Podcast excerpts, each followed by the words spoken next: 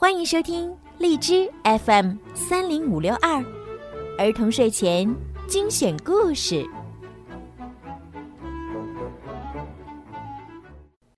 亲爱的小朋友们，周末快乐！又到了听睡前故事的时间了，我是你们的好朋友小鱼姐姐。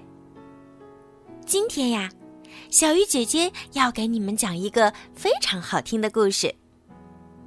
从前有一对好朋友，他们是一只小猫鱼。嗯，什么是小猫鱼？让我们一起来听一听今天的故事。小猫鱼有一只贪吃的小猫，特别喜欢吃鱼。这天，小猫。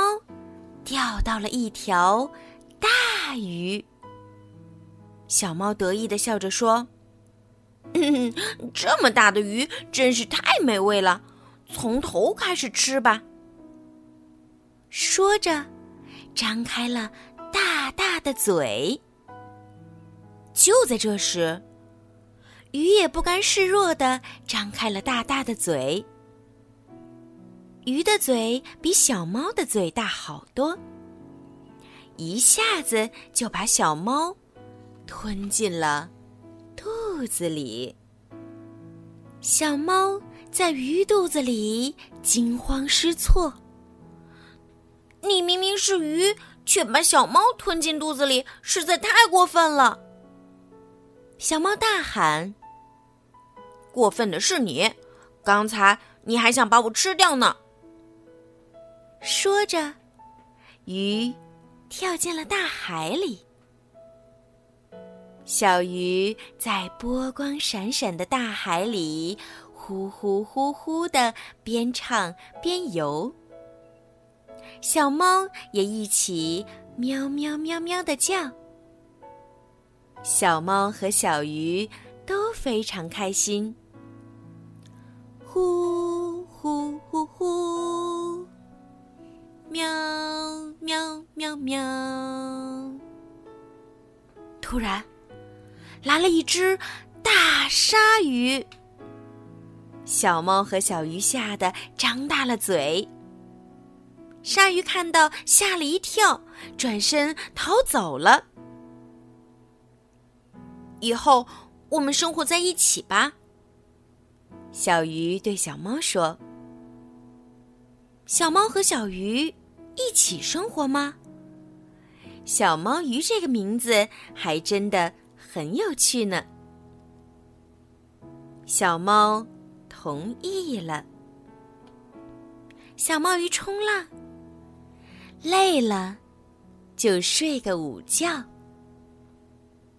小猫鱼爬树，还很擅长跳水。小猫鱼跳草裙舞。累了，就休息一会儿。有一次，一条鱼在小猫鱼的眼前游来游去。小猫情不自禁的张开大嘴，把它吃掉了。你竟然吃鱼，太过分了！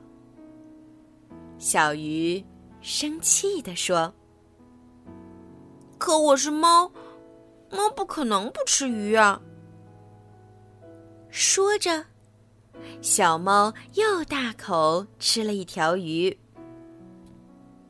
就在这时，小猫从小鱼的嘴里嗖的一下飞了出来，钓到小猫的人吓得昏了过去。